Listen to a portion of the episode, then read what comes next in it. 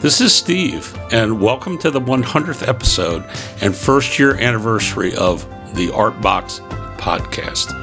It was last April when Rachelle Knight and I dreamed up a podcast for the Virgin Valley Artists Association, and in late May, the board of directors approved us to move forward.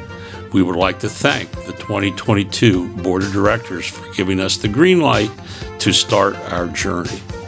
In early June, Tyler Roylance was our first guest, and we were off and running. We crept along, learning and trying to get better episode by episode. Rachelle came up with the idea of mixing in some short 10 minute episodes, and Floyd Johnson was our star in these.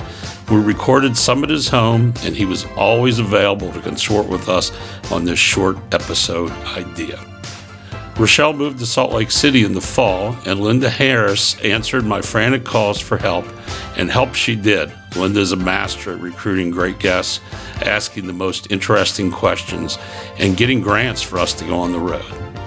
Our other occasional co hosts include Rachel Washington, who is also our happy starting and ending voice, Rayette Martin, who specializes in our public lands archaeology episodes, and more recent, Diane Alexanian, who was our Hollywood recruiter and co host. Yes, the Art Box has gone Hollywood. Thank you, Diane. Upon our year mark, we are close to 10,000 downloads along with 100 episodes. We have traveled to Elko, Nevada for the 38th Cowboy Poetry Gathering, the Marjorie Barrick Museum of Art in Las Vegas, the Mystery Ranch and Avi Kwa Ame National Monument, and we have recorded one episode outdoors in Gold Butte National Monument. We have listeners in 23 countries and 48 states. We started recording in the Women's History and Culture Center thanks to Jean and Carol. We recorded quite a few episodes at the Mesquite Library Learning Center thanks to our hosts there, Judy and Vanessa. In early 2023, Mesquite Works, with grants from the City of Mesquite, Do It Best Hardware, and help from C&J Blinds, built us a recording studio at the Mesquite Steam Center. To show our appreciation, Linda and Steve will be teaching a podcast course this summer there as the Art Box is committed to building partnerships with our local organization. Thanks to everyone who has seen us through this amazing year, our sponsors, our guests, and our loyal listeners. To celebrate our milestone, today we're holding a roundtable of former guests, all amazing artists themselves, to talk about creativity in the Virgin Valley and beyond. Thank you so much. Welcome to the Art Box 100th episode. And today we're going to have a roundtable of the most outstanding artists in the Virgin Valley, and maybe the whole state, or maybe the whole western region. Well, somebody's dreaming here. Yeah, there's a lot. You'll of- receive that paper. There's a lot of talent. So Linda, how are you doing? Hey, I'm so excited, Steve. We have so much creativity in this room.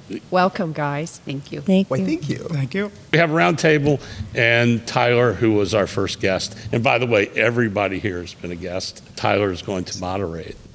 Why, thank you, Steve. I'm excited to be able to do this. I've enjoyed listening to these Artbox podcasts, and so I'm excited to be able to help guide this delightful conversation we're about to have.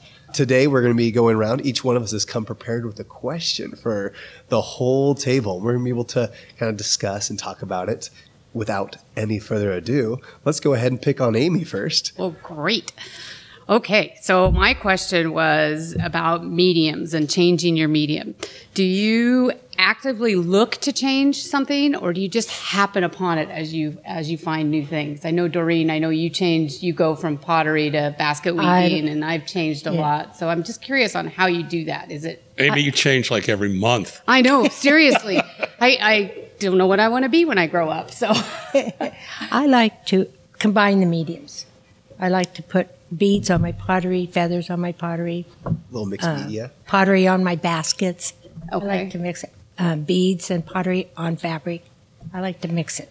But now you've picked up doodling a little bit too. No, so it's like you have. no, but it's like how do you how do you actively search out new things to do that you've never done before? Yeah, I think it, that's how you grow. It just helps you. Floyd. Well, I don't have any preconceived directions. Uh, it's always kind of a delightful surprise to uh, to have maybe something just come across uh, in my in my memory or circumstance, and then, hey, that would be a great idea to do a painting of. So it's it's always a continuous surprise as far as what I'm going to be doing next. Okay. So you'd be like mid process working on it. So you're like, you know what? This would be better in paint. Let's try it that way instead. Yeah, it's uh, part of the interesting challenge is that to get started on a project and then to change midstream, to go in one direction, I may be wanting to do it uh, maybe in a certain impressionistic way, and then either because it's not working out or you get even a better idea of carrying, whether it be by color or or uh, or style, uh, that's when the painting venture becomes so self-satisfying, intriguing, always interesting because never know what to expect. Yeah, that happens in my doodles quite a bit too. I'll be going down one path and it's like, ooh, either I messed up, so I have an opportunity, or I just end up coming up with something I like better.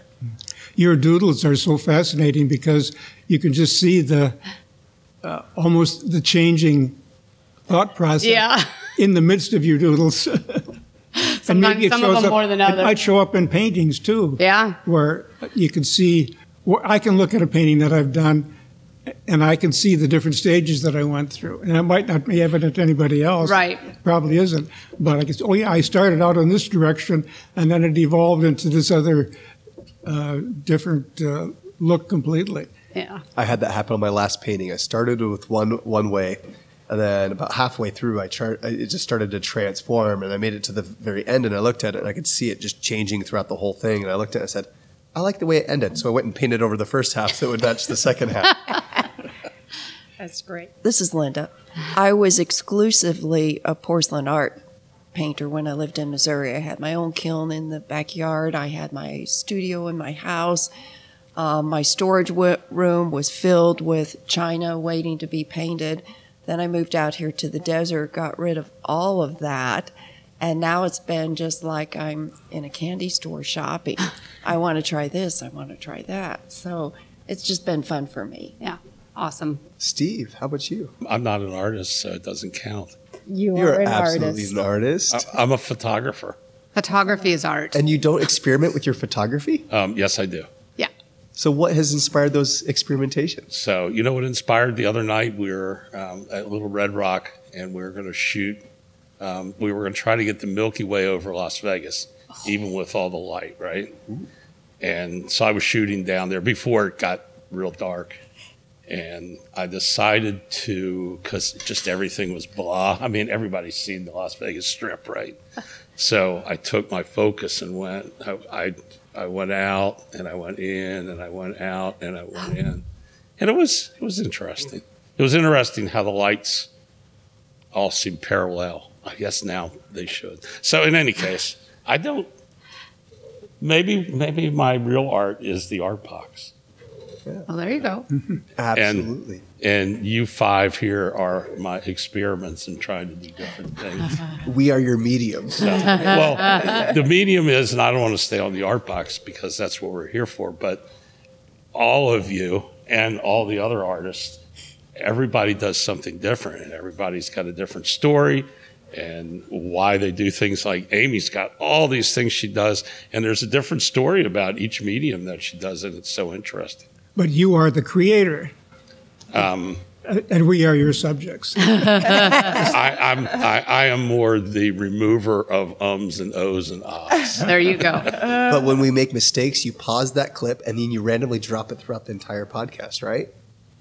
Yes. and he never takes anything out, even if you ask him to. When when you ask him, oh, yeah, I'll take that oohs out. and ums. I did. Take Oh, wait, you did take thing out. one thing out for That's me. right, and I won't tell anybody about that. How thing. many podcasts did we do? You took one thing out. Which I very much appreciate. But that's how good you are. We can't even tell when you do remove something. So I didn't even remove. We got inside information on the Will Smith slap, oh, yeah. Oh, and we left it in. Uh-huh. And I sent it to him today, and we'll see. Not Will Smith, of course. I sent it to him today, and we'll see if he says, "Oh, you can leave that in." Yeah. Okay. I'll look forward to listening to Yeah. that one. Excellent. Oh, well, okay, so we, we start off with a really great question there, looking at the different ways that each person has kind of moved through mediums and why we make those changes, right? I think that's fabulous. We've, we've seen such a nice little spectrum here because we start off, we've got, you know, painting and ceramics and basket weaving and, you know, painting and ceramics to painting, right? and you know of course with photography to audio. So there's all sorts of different changes we've made throughout our careers. Looking at all these. That's fabulous. I think we're going to interweave this throughout our conversation today and i'll look forward to hearing all these different ones as we move on. Now doreen's got a fabulous question for us. Let's go ahead and listen to this. Okay, my question is what led you to the art that you do today? What where did your inspiration come from in the very beginning? Well, for me, it was family.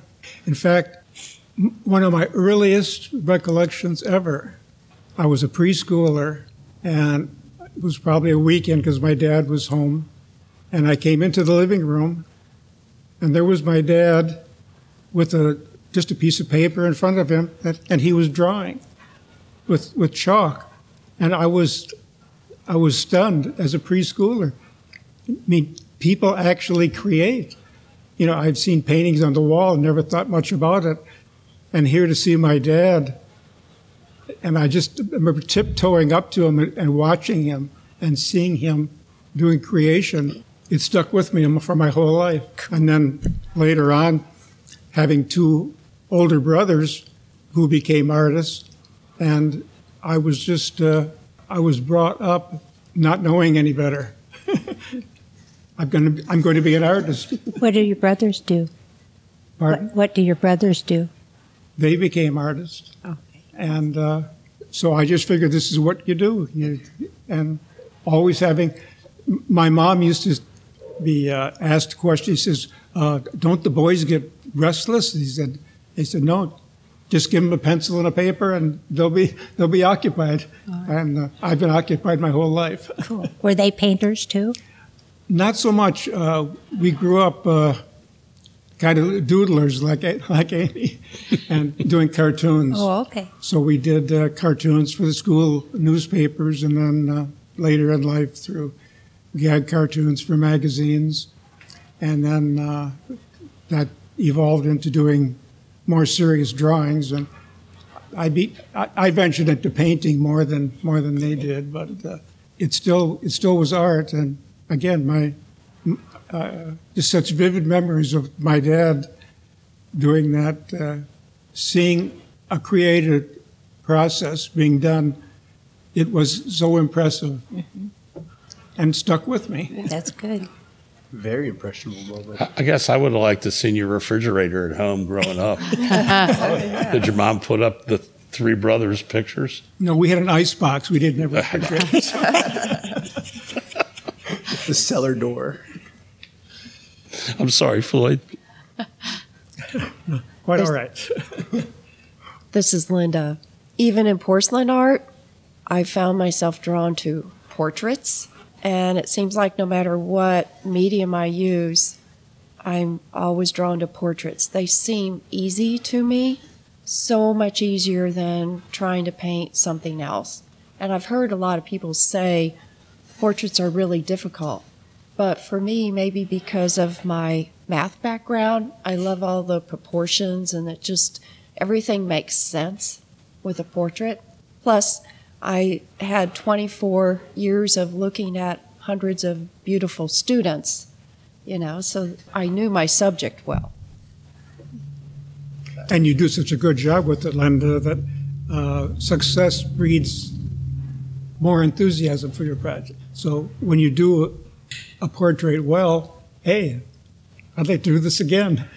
And, and it works. Thanks, Floyd. That's true. Did you paint when you were teaching? Very little. Very good. I never had time. teachers have time You know, um, I was mostly middle school, and it was really important at that age to check every student's homework by hand, every problem. So I had my last year I taught seventh grade, I had around 180 students. So if you can imagine, and during the class time, I never had time to sit down and check because everybody had trouble, needed me to look at their work, make sure they started right. So all that um, checking homework started at the end of the school day, went into the night and the weekends. Wow, 180 students. What about you, Amy? I didn't really start doing a ton till I retired. So retirement's been part of my inspiration. So like the last six or seven years, I did crafting stuff when I was younger, but kids and family and everything gets in the way. So it's really, I think, been the support and encouragement from my husband has helped a ton because he lets me take over the den. I just shut the doors. So it's like a fabric explosion in there. He's let me take over the kitchen counter, which I try and keep clean, but I don't, with my, my newest thing, which I found in when we were on vacation, which is polymer clay. So I've been making jewelry with polymer clay. And then the doodling is on a table behind the couch. So I've just kind of taken over the whole house and he allow, he's let it go, which is awesome. So, and I bounced from one thing to another. I think that's the way my work life was too. When I worked in the corporate world, I never s- sat and did anything for a half hour. It's like five minutes here and then it's squirrel. Oh, let's go do this. Oh, squirrel. Let's go do this. I got everything done. But, and it's kind of the same thing with the art. I kind of bounce it all over and there's just different things that'll inspire me. And sometimes I have to take a breath and step away because I get too much going on. And like, especially with the clay where it's new to me, I've been watching YouTube videos and all this stuff. And it's like, I don't even know where to start now. There's so many things I want to do. So I have to like pick a point, and that's hard for me sometimes. is Is that where figure out pickleball start. comes in? The Yeah. step away? That's that's one of my step poker. ways. That and poker and the pool. Just go kick back and lay out in the pool. but I said- told my husband I have, we have to stop going on vacation because now two vacations I've come home with a new hobby. I come home with a new hobby. I'm going to have to get rid of something, and now I don't know what I would want to get rid of. I've about filled up my time. So. Well, don't get rid of art. No, it's all art that I come home with. So uh, we went to St. Croix and I came home with 12 pounds of sea glass. So I had to teach myself how to wire wrap and made necklaces and earrings. And then this last time we went to San Diego and I found um, an art colony in Balboa Park, the Spanish art village. And there was a lady in there that does, I think her name's Gail Woods, does um, polymer clay. And I just fell in love with it. And that's what, yeah, so I got to stop going on vacation. but I, because I don't know what I would get rid of if I, you know, if I brought home one other art medium. That's why I haven't started pottery because I think I'd like it, but it's like I no, because I do glass and that takes up part of the garage and yeah, it's- but it's fun. So Time and space. yes, yeah, I think the space is about run out. we, we live in a three bedroom house and I have two of them. Oh, do you really? Well, my grandson, the bedroom that I use for the fabric and stuff, that's the den, has a hideout couch or pull away couch, and I he'll he'll have me show him on Facetime. And he says, "Grandma, you got to clean up that room before we get there." It's like I know. it's like the couch is covered; you can't even see it. How about you, Steve? Are photographs laying all over? Um, no. And I started with, because I started photography um, to take pictures of the kids playing sports. Okay. And then it was, a, when we first moved to Colorado, it was a camping trip. Um, we did whitewater rafting and we were in somewhere in one of the forests. And I came out because nature was calling at 3 a.m. and I opened the temp flap to go out and I looked up in the sky and I, you know, a lot of people say something took their breath away. It truly took my breath away. So that was the moment I was hooked on night skies. And then I found out you could leave the shutter open longer than click, click. So, and that's what I've been doing since then. Well, you have you've had such absolute masterful nighttime shots. They're amazing. They're just uh, incredible. Thank you. So And I like mainly my, I don't care so much about just taking one shot. I like to take, because I like the movement. So the earth is moving, the stars is moving. I like that. I start with a picture that Orion's here, and by the time I take my last picture, Orion is up there, or maybe it's gone, and the Milky Way rises. And although the Milky Way, yeah, I guess the Milky Way rise, but the Milky Way doesn't have anything to do with that. It's the Earth spinning a thousand miles an hour. Yeah. I'm, I'm glad you said that, Floyd, because that was the comment I was about to make. Because that's one of the things I truly love about is that movement that you have going on in your time lapse. They're they're delightful. Yeah. And I like other time lapse too. What's it called? Stop motion video. Yeah. Stop motion video, yeah. So, did anybody see what was the movie of? Um, oh shucks, The Pinocchio one, the, the, new one. Pinocchio movie. Guillermo I haven't seen it. Toro's Pinocchio, so amazing. Is it? Love that. It's very well done. Yeah, I haven't seen it yet. and and the directors they have another not director's cut or whatever they show how they did it oh my goodness it just takes weeks Yeah. for I one love shot. I love those, like the Laika videos. I love watching their director's cuts after watching their videos. They're very fun. yeah because they build the set and then they move it and then they take a picture and they go move it and get out of the way of course so i did moki marbles one time i was going to get them moving in um, snow canyon um, state park and besides the wind blowing that there was the sun so i'd move one moki marble and then i'd have to take a picture but i'd have to completely get my shadow out of the way it took me forever Oh, hey. Well, um, let's go ahead and, and, and I'm going to hit two birds with one stone.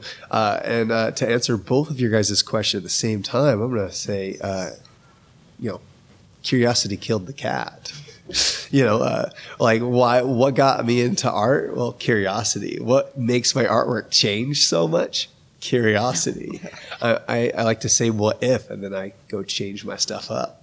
And so, uh, curiosity has been the greatest Yeah. driver of pretty much everything I do, and uh, I'm always wanting to learn more. And and so, every time I see something new, I'm like, "Ooh, I want to understand that." And here comes another few months of me figuring stuff out. And so, yeah, curiosity is a wonderful driver. Yeah, that's I think a lot of mine too. Yeah.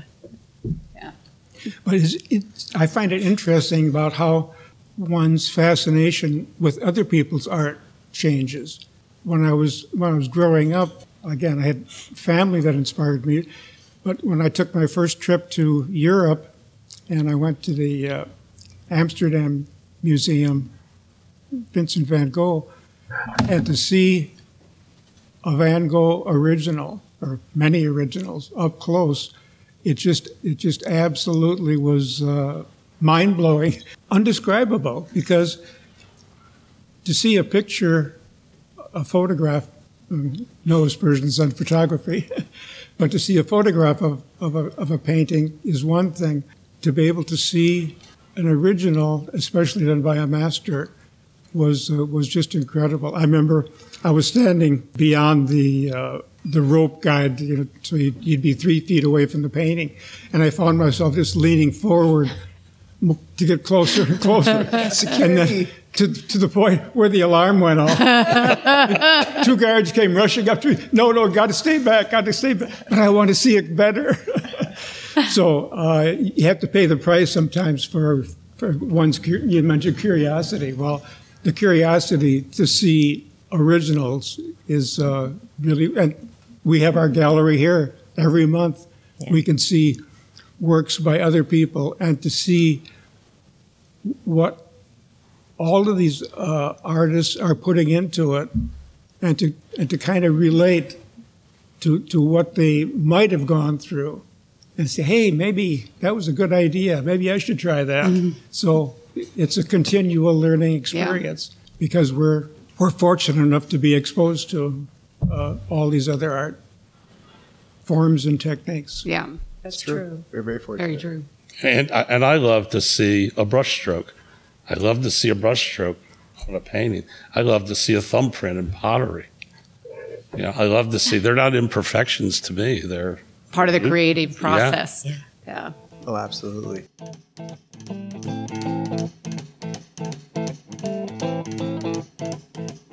Rumors spreading mm. round in that Texas town about the shack outside the games. And you know what I'm talking about. Just let me know if you want. I think we're ready for another question. Yeah. How about you guys? Yes. Wonderful. Floyd, would you like to ask, ask the next question? I think an interesting question is about distractions or how I can become so involved in a painting. I like to have a, a talking book going when I'm painting to try to something fed into my brain other than art. But what I find is that so often I get so involved with the painting, I can get uh, through two chapters in the book. I wonder what the book was about because I, I've almost become oblivious to distractions because I can become so wrapped up in what I'm doing. All that's important to me is I have gotten myself, as Hardy would say, here's another fine mess you've gotten yourself into. and I keep getting myself into these fine messes. So. So, how do we deal with distractions, Linda?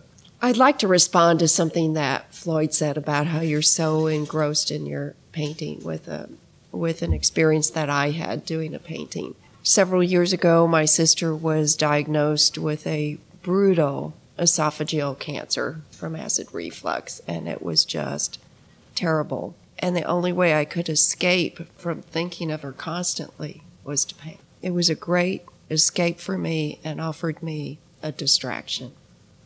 So, rather than uh, dealing with distractions, art is the distraction. Art was my distraction. Yes, it was a very healing process for me. Absolutely. How about you, Steve? Well, you know, it's interesting you say that, Linda, and of course, you know, sorry for your sister and all. Um, but I believe that the Cancer Center does some work with um, art being a good distraction. I believe that. Yeah. Now, to take it the other way, Floyd, because you asked, you just asked my question, I'll have to think of another question. But I have a terrible time with distractions. So I'm, and most of the time, what am I doing? I'm editing a podcast, but an email comes in. Mostly, it's changed something on the website. But an email comes in, then somebody, then I go on Facebook and look. Then I get tired of working on on it, so I'll go do Facebook for a little while. And I've got all these distractions. And I listened to a podcast the other day that the guy worked for Google and he did a study and said each distraction, and he's talking about work, every distraction takes 23 minutes. And he was like, Why did Google hire me to do this job when all I do is spend my time looking at emails of what my employees need? So he wrote a program. But anyway, that's my problem with distractions. I have a terrible problem with distractions. I'm with you, Steve. I do the same thing. Like I said, I bounce from one thing to another. So if I really want to concentrate on something, I turn the TV on to a murder show. that's just background noise. Turn my phone off, and that's the biggest thing. And and it works best if like nobody else is around.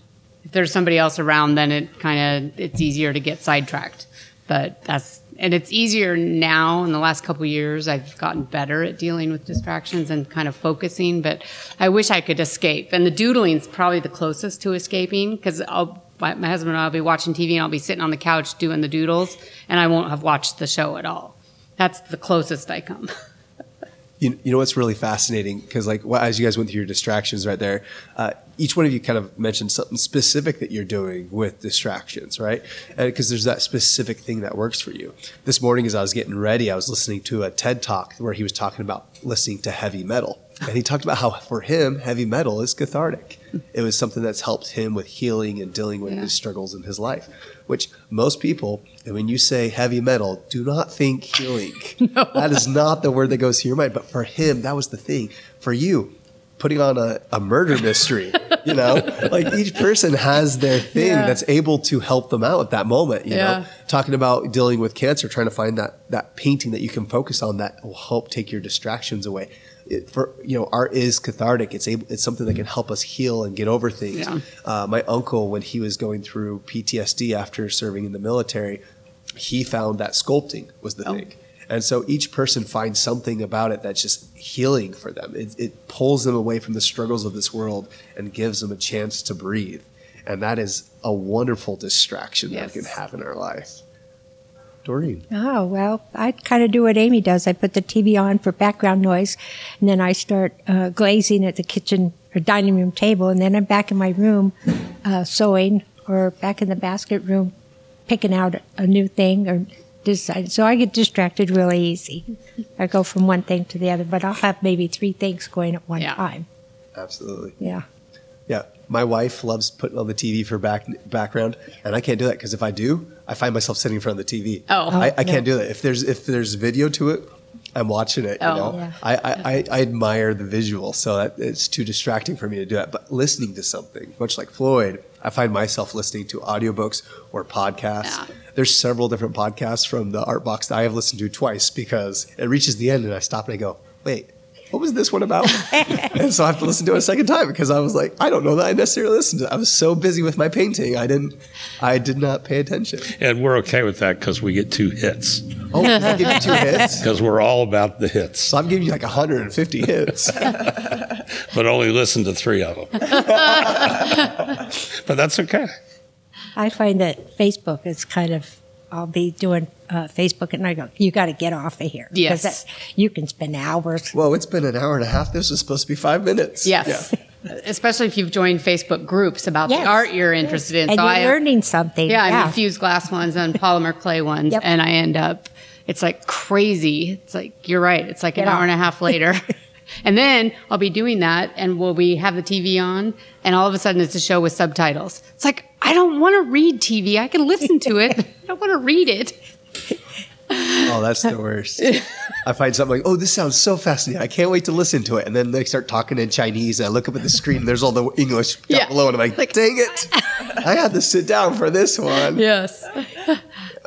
Now, we interviewed El- Elina the other day, uh, a brush artist from Las Vegas, Linda and I did. And it was interesting that she listens to music, but when she's in the, the startup, the creative part of it, she can't have any words. Okay. It has to be strictly instrumental. Oh. Okay. And then once she gets going, then she can move to words. Another artist we interviewed, Greg Summers, a popular Kansas City artist. He said he works on five paintings at a time, and he has them all around his chair in the studio. So he goes from one to the other. That's the way we do it, just not paintings. I can imagine. Well, I think he stands a little lazy Susan that just that keeps moving around. Slowly turns and oh, time for the next. Funny. You know, I understand the not having words because, like, I actually will have a few playlists that I don't understand a word of it because I've got a Japanese one, I've got an, an Arabic one, a Turkish one, and like, so it's just like I need something this style, so I click on it. And I don't understand a lick of it, but it sounds great, and it's great for the, that beginning creative process. There's no words inf- interfering with my mind; it's just mm-hmm. music, right? Because language is kind of musical in a way. Yeah, it's an art, huh? Absolutely, Yeah. absolutely. Just ask Paul and Linda. I'm kind of curious here, a different direction, but as far as the artists here, I would like to hear do you have other, or what are your favorite contemporary artists? In other words, I find that my own choices have changed considerably through the years. You know, outside of, you know, I said family earlier. When I was, let's see, I guess it was back in the 1970s, I became so fascinated because I like to do sports paintings and and uh, Western art, kind of action uh, paintings. And then Leroy Neiman came along, and I just became so enthralled with, with his artwork. And they weren't all successful. He created uh, action within a painting. Yeah. And now I find my current favorite artist happens to be Françoise Nielly. She's a French painter who does realistic portraits, but with totally wild colors. I mean, she'll take reds, and yellows, and blues right out of the tube on realistic portraits, and they're they're incredible. And she does paintings large, you know, uh, equivalent of uh, six by six feet. Wow. And to see them, I, I can't see them in person, but just to see visual images of this, to me, this is uh, she is my inspiration of what I would like to do. now, do other, do you have other uh, the other artists here? Do you have other Contemporary yeah, inspirations. contemporary favorites? How about you, Linda? Do you have any contemporary inspirations? I still look up to John Singer Sargent. I've um, seen his work at the St. Louis Art Museum and looked at his brush strokes closely. I just love his work. I, I'm like with Steve. It's like I don't know that I could come up with a Yeah. name. I, Leroy Neiman. We actually own one of his skiing pictures, not an original, of course, but we when we had a basement that had was a party room. We had and it was in Salt Lake. We had skiing pictures, and it was one of those. And it's amazing the movement, but I don't. I could, don't think I can come up with any names. Yeah, I can. I, I do love, my favorite is watercolors. I'm amazed when I Oh yeah. stand and look at water, and I just don't know how they did it. It's just beautiful. Isn't that wonderful? I love that. Yeah, no, Uh, go- go something for to it, Linda. add. I do like the way David Shevlino does his abstract portraits, so I'm following him. Also, there's a great artist from Cedar City who does portrait or uh, paintings of Zion, Mary Jabens, J A B E N S, and I like to follow her as well. Fabulous. I, I love that you know names, Linda. I'm so proud of you. I know. um, I have thought of a few people, but uh, unfortunately, I'm going to follow the crowd and say I don't remember their names. Uh, so uh, there, there is one lady that's really inspired me recently, just because uh, you know she went out and she got her degree in law and then moved into her parents' basement and started painting. What really inspires me about her work is that she takes photography and painting and melds it together. What she does is she gets her subjects to come in a room she paints the walls, she paints the chair, she paints shadows where the shadows are supposed to be, and then she paints her subject. And she has her subject come sit in the chair and she paints them, and then she takes a photograph of the room. And it looks like an impressionistic painting of this scene. But you know, with the flat lighting that she puts on it, the only shadows you really see are the shadows she paints on the subjects, on the walls, on the, and they're fabulous. Love them. And I don't remember her name. I look her up every year to share with my students at school, but I don't remember her name off the top of my head. So that is probably one of my biggest inspirations. But uh, as for inspirations, I don't really share with people. Um, when I get distracted by uh, you know the media, I find myself sitting there for hours watching um, time lapses of artwork. I love watching people that take the time to make a time lapse Yeah. of them creating art. yeah. You, you got me. I love that. You got me. I'm going to waste an hour now. So there's some beautiful time lapse artwork that goes on. And so coming into the modern day, that's the most contemporary thing I can think of. Just people that will do time lapses of artwork. That is so cool. Oh, I want to do that. I want to take a time lapse. This conversation wouldn't be complete without me mentioning just a few other of my favorite artists that I follow. Let's hear it. Um, Andrew Orr out in Vermont used to be a porcelain artist. Now he's he's quite quite well known out on the East Coast. Greg Summers is a great Midwest artist, and one of the reasons I love his work is because he always has a story that goes with it. So it's fun to follow his work and read the story about the painting and why he did it. And the other artist I follow is Billy O'Donoghue. They call him Billy O. And he's from Missouri. He went and painted in every county in Missouri. and his work is in the state capitol there. Now, how many counties are in Missouri? I don't know, but he did a lot of painting. Just thinking, because like Nevada's got like 19 and Idaho's got 340 something. Yeah. So like, you know, each state's different. I'm like, how many counties are there over there? Wish I could answer that, but I think it's somewhere between those two. 50 something? No. Yeah.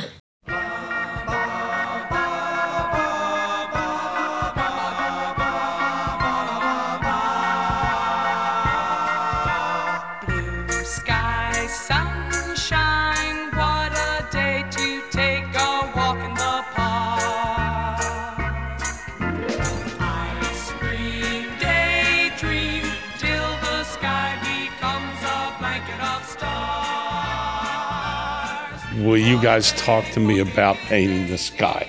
What colors you use for the sky? I think Tyler one time mentioned that, or maybe it was Floyd, because you guys have been on so many, that you could take every color in your toolbox and use every one to paint the sky. So, and Doreen, maybe you sculpt the sky. I don't know. But if everybody could just talk a little bit about how they do their skies. So the one guy I did was uh, actually one that I had in. Uh, it was a doodle. It was the sunrise, and I used because it was sunrise. Used red, orange, yellow, and a lot of variations. It's all colored pencil, and so I think I used a couple different reds, three or four different oranges, a couple different yellows to kind of get that ombre, the changing.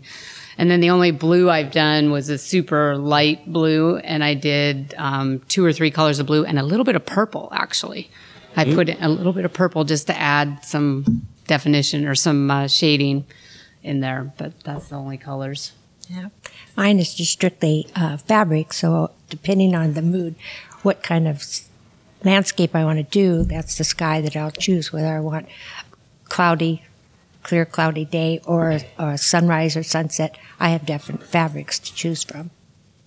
Okay. One of the other things, I think it was Tyler told me that clouds are all different colors, or maybe that was Floyd.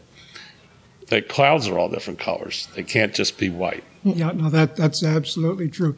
And I think the most fascinating thing about clouds is that how you can almost get wrapped up into the enormity and the magnificence of clouds is because it's- it's full of the whole palette of colors.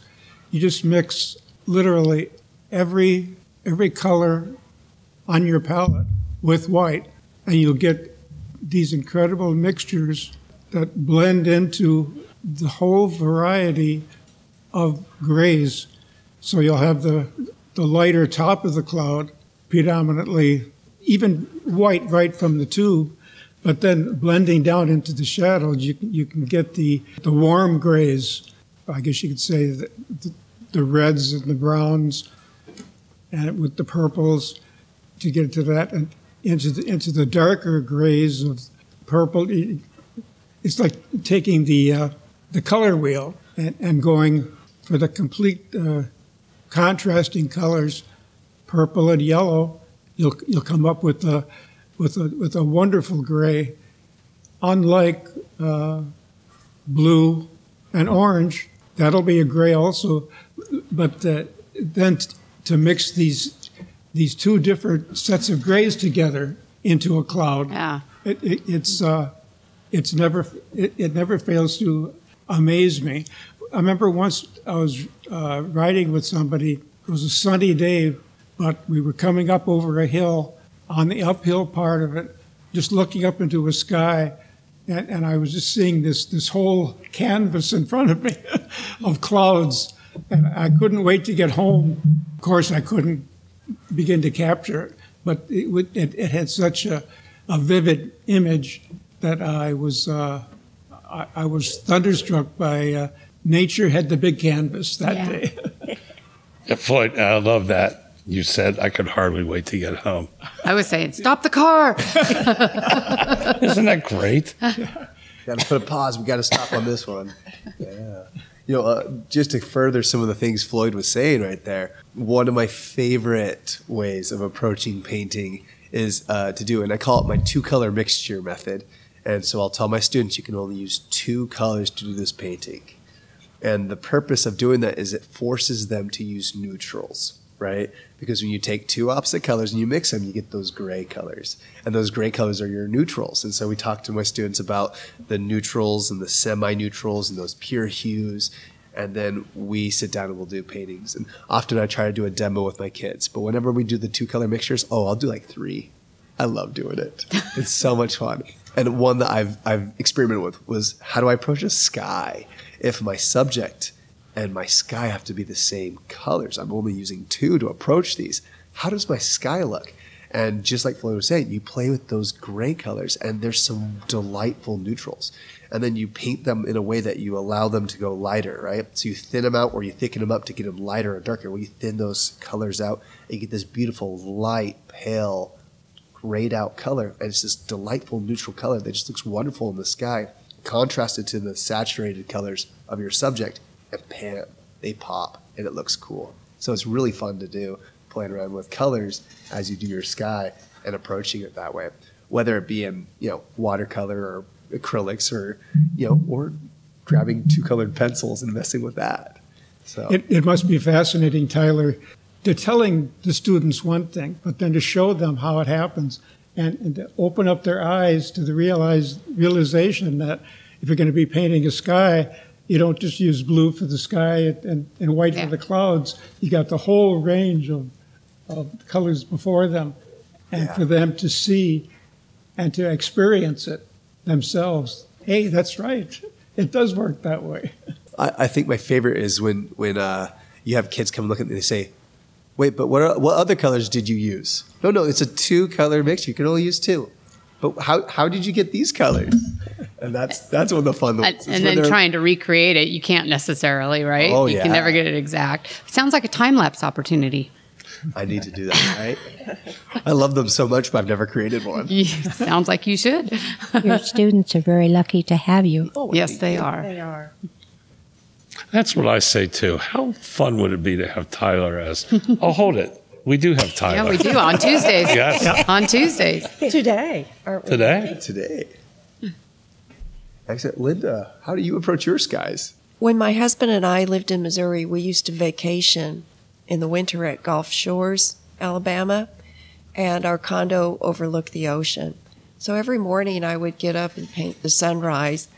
It was amazing the differences each day and the colors in the sunrise. That's where I really learned about all the colors in the sky. And you're right, I used things that you wouldn't think purple, green. I loved putting green in the sky. Yes, I've used just about every color. I think uh, skies are fabulous to paint. you know, green showing up in the sky. I know some people might think about that. They go, "Oh, that sounds so weird. But I have to say, I love that spot in the sky when you can see um, a good sunset where you've got that red and it goes up through like orange, yellow, and it kind of fades out. And then you have that blue sky up ahead. If you look carefully in that spot that almost looks white, and just kind of just allow your eyes to just understand that color a little bit better.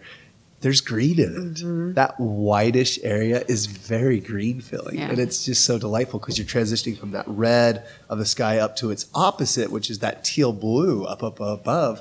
And they're so close to opposite of each other that it creates a very, very light color because as light mixes, it gets brighter and you get that bright, bright, bright, bright green. And it's delightful. I love that spot. You know, this leads me to think about something else that ties in directly for what we're talking about, and yet it's completely different. To go from clouds into portraits. I find that when I'm doing portraits now, and Linda, maybe you can relate to this too, is that to do a face is a little bit like painting clouds. It's, it's not just skin color. You think, well, a Caucasian has, has this color, so you mix it. At, it it's a mixture of all colors. And, and if you're doing a black person, uh, Oriental, I, I find that I've never enjoyed doing portraits more than I do now, is because I, I'm thinking to do a, a total range of colors within and I, I'm not doing it successfully as, as much as I'd like to. And it doesn't have to be impressionistic, but just to, to not, not to be afraid to use the whole range of colors within portraiture. A face is full of the reflection of colors that are all around the subject. When I do my watercolor portraits, most of the time I use just the three primaries. The same with the oils. The David Chav- Shevlino class that I was in recently, we used purple and orange. We added those two. So that was quite interesting, and I liked that as well.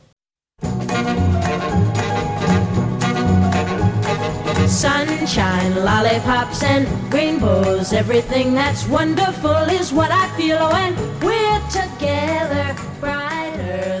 Brighter than a lucky penny. When What's your question you brought to the table? I came for advice today. and I think I already got some of it. I think I just need to move Ron to a tent out in the backyard and just take over the house with all my ideas. But He would still be able to take his nightly sunset pictures. I'll let him do that, Steve. Okay, thank you. Her husband takes nightly sunset pictures oh, and shares them on Facebook, and I like them. They're real good. I just want to make sure that you don't move him to a tent in the front yard. Oh. Can't Being very that. selfish, Linda. Thank you, Ron. You. I'm sorry, Ron. This room is just oozing with creativity. And I so envy all of you because you can you just pick up and you see something and you want to try it and you do it and I am so I've taken these tests before where you check if you're right or left brain. I'm right in the middle. and I struggle with that all the time. Uh, you know, just trying to even find the right lights for my studio, where to find a place to paint. It's so hard for me to get started on a new project because I'm such a critic of myself and I have so much doubt. I just I, I don't play enough. So how Yeah. do you how do you do that? How how do you just go in and start and you just feel good about it and Well- and you're not just second guessing which brush you should use, where you should put your table, where you should put the light, you know. Well, I don't paint, so I don't have the light issue Yeah. most of the time. And the you know the doodling, I don't. I ha- I do need good light, so I have a table set up with the light. But I think mine is don't be afraid to fail. What's the worst that's going to happen? You throw it away or you paint over it. Yep. So it's like you have to start somewhere. I've the clay, the polymer clay. Mm-hmm. The, I have a bowl of failures. it's like this all this like i call it r&d right? It's the research and development phase. And and some of the doodles i've done that's my third or fourth try that you finally see.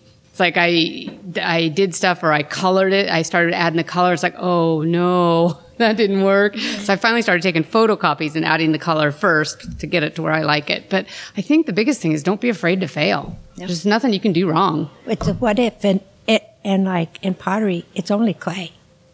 It's only fabric. It's only, it's only. yeah Pick it up and do it again. You know, Do what you- if? Do you use less expensive pieces or you just because sometimes if this is what happened with me with the porcelain art, I did it all on less expensive pieces and then when we moved I had all this wonderful expensive porcelain art I never painted on and I gave it away. S- So what you think when you practice maybe you would use less expensive paints, less expensive No, but then you're No. For like my pottery, when I'm at the pottery studio and and I make something and then it gets fired bisque and then I see a flaw, I just chuck it. It's just clay. I'm not going to continue on with it because, or I'll set it aside and do uh, samples, glaze samples on it, but I don't take it to the fir- you know to the end. Yeah, and that's what happens. I have the the book of doodles that I've been working on, and there's a lot of them that are halfway done. Right, I've set them aside, and I'm using the good pens. I'm not. I didn't use cheaper pens because it doesn't. What if it does turn out great? Mm-hmm. Yeah. Right. It's like, and a lot of times it does turn out. It's like the first one is the good one. So if I've used cheap pens that run or that are too, you know, the too fat at drawings, then it's like, well, then I know it's not going to work. It's not going to be my final thing, and I'm going to have to do it again. But so. Amy, I caught you in a lie. what? You said that you only do doodles No. because they had this uh, exhibit here at the gallery of uh, women throughout history, and, and you just did a, that delightful painting of Lizzie Borden. Oh, that was a doodle though, Well, with splash. no, it was it- it was a I did painting. add, I did add paint to it, and that was another one. So that was one of my experiments. So yeah, it was a doodle, and it was, you know, it was the just the axe next to the dress, right? And then I, uh, but how to add blood splatter. it's like whoops. Uh, the blood splatter was watercolor. Oh, it was actually watercolor pencil. Uh, yeah, yeah, yeah. And I did it on. I had a big test sheet that I did. So there again, it's like I didn't want to wreck the good one, so I did. I tested on a test sheet, and so I was taking the colored pencil, get it wet, and then I used a brush to either splatter it like that, you know, to to fan it, or I would throw it against it, and, and then it's like, ooh, that didn't work. And then like off the axe, I wanted it to drip, so I had to figure out how to tip up the paper, get it wet enough but not so wet. Um, so it was just a lot of experimentation on the same type of paper. You know, I used the same from the same pad of paper, but I did it separately for. So your drip was real? yeah, real blood. No, I don't mean real blood, but it was really it was Yeah. a real drip. It Yeah. wasn't there wasn't a, No. a- it wasn't a doodle drip. yeah, it was a real drip. I, I, yeah, It was a what if. it was a what if. Yeah. yeah. What if I do It this? was such a totally successful work of Thank art. you. Thank you. I have added some some watercolor just experiments watercolor pencil. And then the walk in the park one was actually watercolor on sponges, just going around. But yeah. Well, I think I heard something here too. You said that you don't feel like you have to finish everything and make a mistake. Nope. See, that's what I do. I finish everything. I fix Oh, everything. yeah. No, I don't finish everything. Okay. So uh, you you would ask a question I want to answer. Sure, And, and that please. like, do you ever use uh, lesser quality materials to experiment? And um, during COVID, of course, you know the the kids are at home, and I wanted them to be able to still be able to you know experiment with more than just a okay, pull out your colored pencils today, you know, because that's all you have at home. Uh, and um, I had gotten a few supplies and put them together into bags so kids could come pick them up. And one of the things I found were like these dirt cheap pastels. I was like, sweet, I got this box of pastels for nickels on the dime. Like, this is gonna be great. And um, yeah, uh, let me just say they are terrible, terrible pastels. And uh, you know, I'd have kids that go to try to do something like, well, I was trying to copy this artist right here, but I could never get it to look the same way as the artist. And I looked at these pastels and I was like, you know, I I can see that you were trying. It looks like you were doing the right technique, but these pastels are so bad. I am sorry. You know, and so uh, I don't know that it's a good idea to go to lesser quality things. You know, it, it, you want to know what the good quality stuff can do, Right. Because different quality things act differently. You know, the colored pencils, for example. You know, you get those really nice. Uh, you know, the Prisma colored pencils are great. Well, colored pencils are held together with a wax binder. And depending on the wax in your colored pencil, it's going to draw differently than others. And the colors are going to change depending on that. And so, you know, why would you go buy something less quality to experiment with if it's not going to look the same? You want to know what it's going to look like. Yeah, you're going to have to use some of your high quality stuff. But, I mean, in the end, if you want it to look good, Yeah. make sure you practice with the good quality stuff. Yeah. I uh, do some cards with kind of like watercoloring, but not professionally. But I learned I got some cheap watercolors, and they were like chalky on the cards, and I went okay, and I threw them away, and then got some good stuff. So yeah, it does make a difference. I know watercolor paper, the quality of the paper makes a huge difference. So, Floyd, do you have some advice for me? I think your portraits are so wonderful, Linda, that it should be the other way around. You you should tell you should be talking to me about how to do portraits because uh, without fail, I just uh, look at at the portraits that you've done and continue to do with a total admiration. Wow, thank you. I agree. That really, You too. that really strikes me. Thank no, you. because to do portraits is uh, it's a challenge because you don't want to make it look like a photograph because that's that's Steve's department. right. So Yeah, but how come I'm trying to get my photographs to look like work? So we want to have it look like a painting and still be recognizable. My uh, my landlord comes over. He says, "Boy," he says, "I, I sure I sure like your artwork, Floyd, because uh, you make your paintings look just like a photograph." And I, what an insult! They, they don't. Your paintings are beautiful. no, but, but I, I don't want to have my Yeah. my portraits look like a look like a photograph. Right. And if they do, that means I failed. yes, yes. Well, you have so much color in your portraits. That's what I, I learned from Floyd.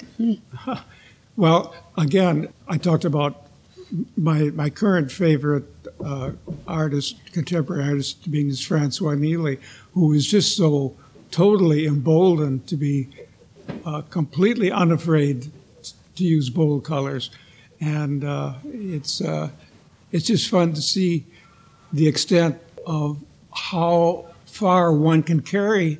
We shouldn't be afraid to try to, to carry one's uh, desire for experimentation. It's so easy to get caught into a trap of, well, I remember I did this. I did this painting or this portrait before, and I used this technique, and I know this is going to work, so I'll do it again and again and again. Well, then you're in a Ford factory turning out the Yeah. same model, Yeah. and you don't want to get caught into doing that. So it's more fun to approach it. Well, I've never tried this before, but let's see what happens. Yep. I love that. Avoid the factory line. I like that. So what ifs? Steve, you have some advice for me? Well, I think about Other- this. Other than put Ron in the backyard. No, yeah, don't put don't put Ron in the backyard. But what you're looking for, I mean, it's, it still gets back to the distraction thing. You could rent a studio from the art gallery, and that would be fine. You could go there. It would be quiet, maybe, unless somebody else is doing something there. But but then you got to get there, and then you got to get home. You know, and you're looking for the the panacea where you can say, "Oh, I'm watching this TV show, and I'm tired of this. I'm going to go paint for a half hour." Mm-hmm. Okay, well, if you had your studio somewhere else outside your house, you would have to drive there. So it's mm-hmm. you you, you got to dedicate one of your bedrooms. Yep. You bring up a good point that a lot of people will take a class because it's a regular routine for painting acrylics or watercolor. I started the plein air group so that it would make me get out and paint. so I have to do that once a month, but that's that's a good point. I hope you join the St. George group because I know those girls, and I thought of you when they they just uh, started doing that. They paint a lot in Zion, don't they? I have been following them. So far, I've missed seeing when they went out Yeah. on time for me to get out there, but they're really good. I've noticed that. And I take my little TV tray and, you know, my inexpensive supplies, but that's okay. That's Yes, fun. it It is. gets me going. And I think really good is a good thing, but I don't think I'm coming tomorrow to your plein air, and I'm not really going to be good, but I'm going to go outside and relax and paint. I won't be happy with what I paint, but I'm going to have a relaxing couple hours. Uh, I'm glad you're coming. And I'm hearing that I need a dedicated space. Is that what you're saying? Yeah. A dedicated Yeah. space. Yeah. Which is is good. I, I will take over the guest room. There you go. Excellent. And the garage. Well, as Steve can attest to, he's been to my house. I live alone. I've taken over the whole house. With Every wall, floor to ceiling. yeah, that's literally, Yeah. in my case, the floor to ceiling. Yeah, I've been to your house too. Including the bathrooms. Yeah.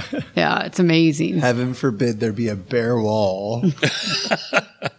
Well, Steve and I are doing a podcast with you a little bit later today at your house. I'm so excited to. I'm see looking that. forward to having you there. we have gone through a hundred episodes on the art box.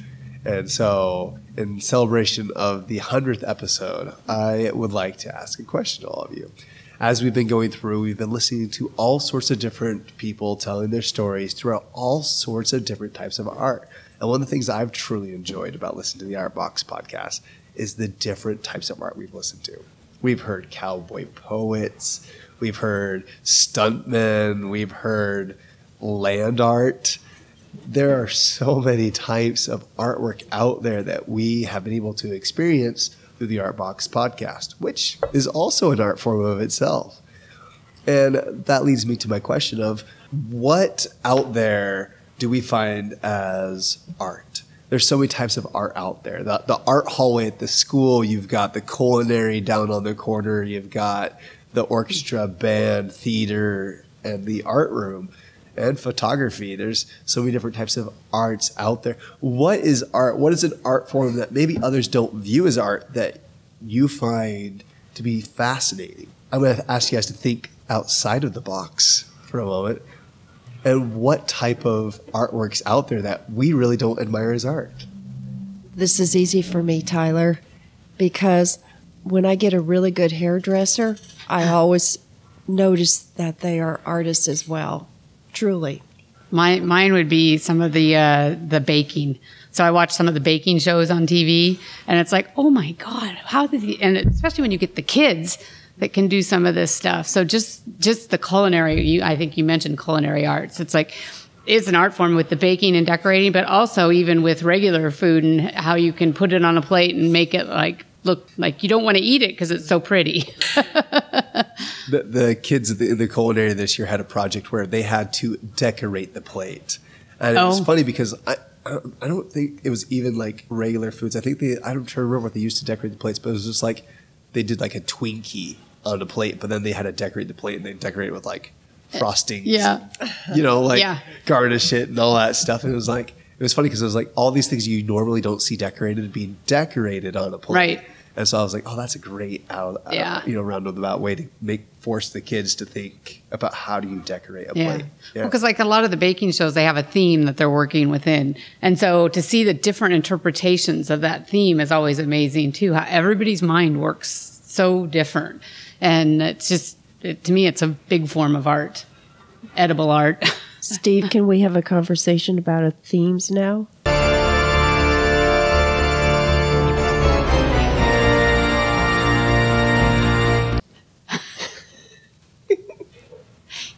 He's cutting that out. No, but I will. You can have a conversation about themes if you want. Uh, what I would like to say is that so through and thank you, Tyler, for this. But through those hundred episodes, we've had just an amazing array of artists. Okay, some of it who would who would have thunk. So what I'd like to say is, I hope that the next two hundred episodes, um, we will find art that we didn't know was art but actually everything is art. But Yeah. some that we don't think of as art, some that can't be. You, well, maybe you can, Amy. Maybe you should try. You you could put a plate of food in an exhibition. oh, I'm not doing food. So I eat it. okay, but it but it's art. So Yeah. what what other art can we do that we can't put on the walls? Well, music would be a, a, Yeah. a totally realistic. To me, to uh, I got a friend of mine is a, a piano player, and doesn't read a, uh bit of Really? music, but he just he picks it all up. Uh, amazing. and to to see, I could just say, a real artist at a keyboard, to be able to create Yeah.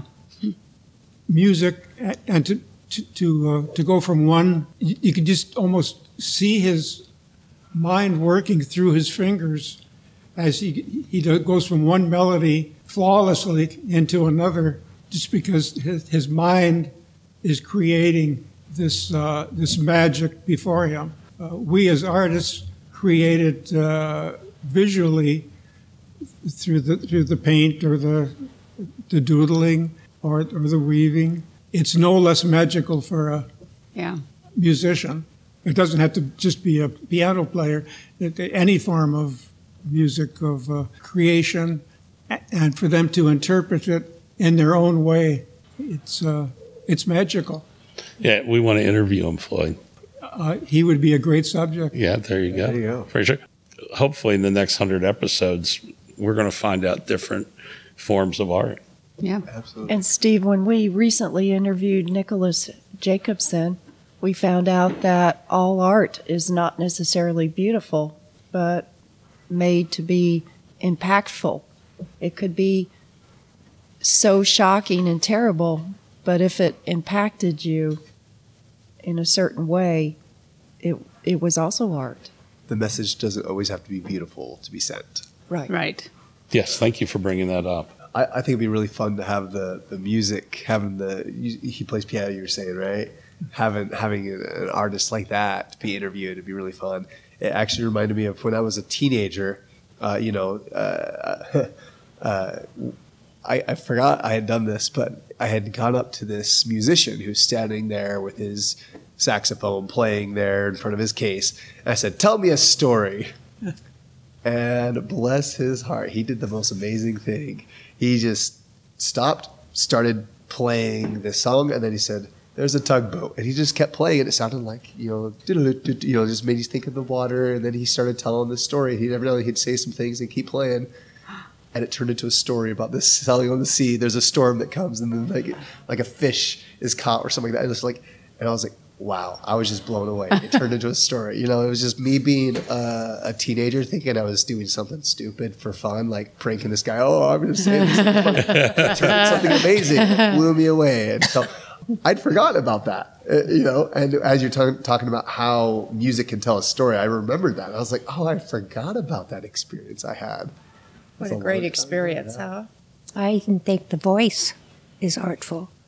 There, I don't know what I was watching, um, and it showed this young man, and he he sang in two voices, he, you thought there was two people standing there, wow. and it was just his. It, Lead us to a place, guide us with your grace. Give us faith so well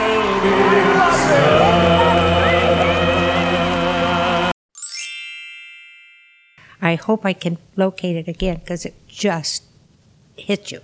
Because it was just gorgeous. And it was one person. So the voice is also very artful. Yeah. I'm trying to think of the name. There's an artist I know that can do that. I'm trying to think of his name. Yeah. Really? Wow. He yeah, he was- can sing high and low at the Yes. same time. Yes. It He has one where he's singing the Lion King and he's singing a wimboe, a wimboe, and he's singing the wee at the same time. Yeah. At the same time. At the same time. time. So he's doing both of them at the same time, and so you got both of them going. Wow. Yeah. And That think of his name. touches you. Yeah, it's really cool. The, the amazing things. There's a French artist that can do it as well, and I don't remember her name, but Wow. Linda used this phrase that no, not all art turns out necessarily good, but it can still be fascinating. My landlord said that several years ago, he went to a, a Costco store. It wouldn't have been in the one in St. George. I think it was probably the one in San Diego. And uh, there was a crowd gathered at the uh, at the entryway there. And he went over there, and there was the actor Tony Curtis, who was exhibiting and showing his artwork. Oh. And I never knew that he did artwork. And uh, I, so I asked him, I, I asked my landlady, I said, Well, how was the artwork? He says, Well, I don't know. I just went there to see Tony Curtis. and so uh, when I got home, uh, I looked up online and I saw that he was selling his drawings for 20000 and his paintings for 30 and 40,000. So I came away with that with an inspiration, not to do his artwork. I was thinking about changing my name to Tony Curtis. Yeah. So we can all have different directions and inspirations, but it's very obvious that we all inspire each other, and it's safe to say that uh, that's what that's what keeps us going. And if we can inspire others, as others have inspired us, uh, we are truly blessed. yes. Yes. That's a real good way to end this session. I was going to say that's the way to. But Tyler has to end it because he's the uh, moderator. Oh, don't mind if I do. Well, I want to thank all of you for being here today. We've we've had so many delightful questions and answers giving during this time, and uh, we've been able to go through so many different topics just on the, the way that we express creativity and experience art. And it's been a wonderful journey to go through 100 episodes, and we look for the next 200 episodes. And so, all of us are here because we're grateful for you, Steve and Linda, for hosting the Artbox podcast and creating a beautiful art form that we can listen to in our own way. Well, thank you, Tyler. Yeah. Thank you, Steve. Thank you, Linda. Yes. Thank, Thank you. you. Yeah, thank all of you. We've just had the best guests. We do. It's amazing. I always wonder, I'm always worried, We're we going to have a really bad guest? And what will we do? Oh my God, how will we handle it? We just, we just don't. You know, we've been having these Hollywood guys lately and thinking, what if they're terrible? And, but no, they're just everybody. It seems like when you get down to art, everybody is the same in a way. They all are, are expressing it with their heart. That's true. Thank you all for being here today. You're wonderful guests, fantastic artists, and we appreciate you so much. It was our pleasure. Yep. Thank you.